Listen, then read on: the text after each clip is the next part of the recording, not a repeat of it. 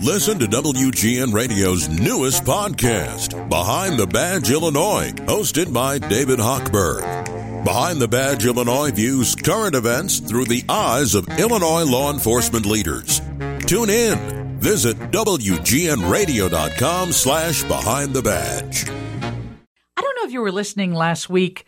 Oh my gosh, we got a call from a grandma in Bloomington, and she was recapping a call she received from school about her grandson, and they said we're we're concerned.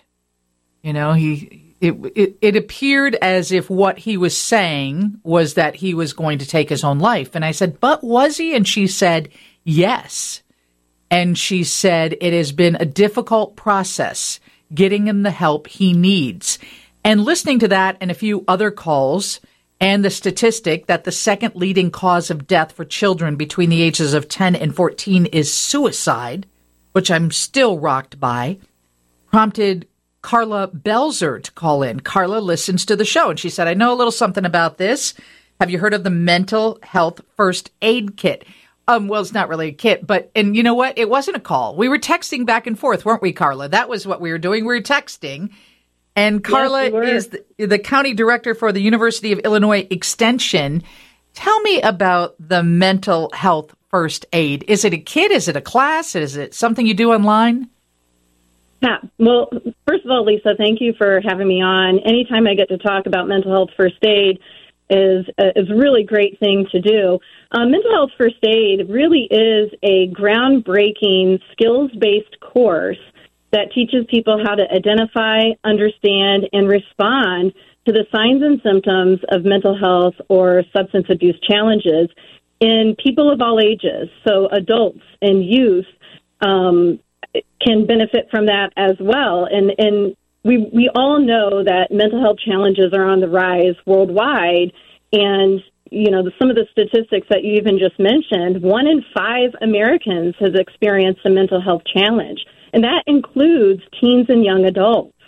And oftentimes people are reluctant to seek help or they don't know where to turn for care. So this training allows regular, everyday people to be able to step in and help support someone who might be developing a mental health crisis so they can get the help that they need. So it's pretty much like taking a CPR class. Exactly. It's very similar to a physical first aid and, and CPR course, except the goal is to help someone experiencing a crisis until professional assistance is obtained or the crisis is resolved. And again, the overall goal of the course is to teach people the common signs and symptoms of mental health and substance use challenges, how to interact with a person in crisis, and then how to connect that person with help. And that last issue is the toughest issue trying to find help for someone you know who is in a mental health crisis because I've tried to do it. I've taken someone to the hospital. They've said, ah, you're good and sent you home, make an appointment. Oh, we can get you in five months from now. Well, if you're in the middle of a mental health crisis, five months from now could be too late isn't helpful. Yeah, and, and that's a whole nother issue that involves policies and systems change. But we do know that early intervention saves lives. So through the course, as one is taught how to recognize these developing signs and symptoms, we can perhaps intervene a little bit earlier, get su- connections to support a little bit earlier, so it prevents that crisis from further developing. And, you know, we all know how to call 911 or administer CPR for a physical health emergency, but oftentimes we hesitate to start conversations about mental health and substance use. So the other goal of the program is to help reduce stigma by fostering open conversations about mental health. So, how do we do it? If there are teachers listening, educators, anyone who might want to participate with the mental health first aid program, how do we do it so we are better equipped to help those we love? Absolutely. Anyone who wants to make their community healthier, happier, and safer for all can go to mentalhealthfirstaid.org. Um, that is a national website. That uh, lists the steps to become trained in mental health first aid. And while I work for the University of Illinois Extension, there are thousands of trained facilitators that work for a variety of social service organizations, educational institutions, and community organizations.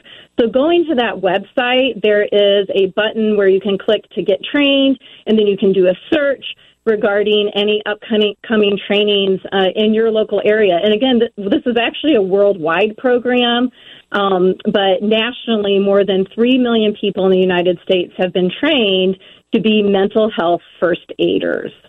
I'm so thankful that you were listening and that you shared that information with us. People are texting in telling me that there's actually a mental health first aid class in Naperville on September 21st. Karla Belzer, I appreciate what you have offered the audience today. And once again, that's mentalhealthfirstaid.org, correct? Yes. And thank you, Lisa, for your attention to this matter and for spreading awareness about mental health first aid. Thank you. Lauren has the news coming up next from the Northwestern Medicine Newsroom.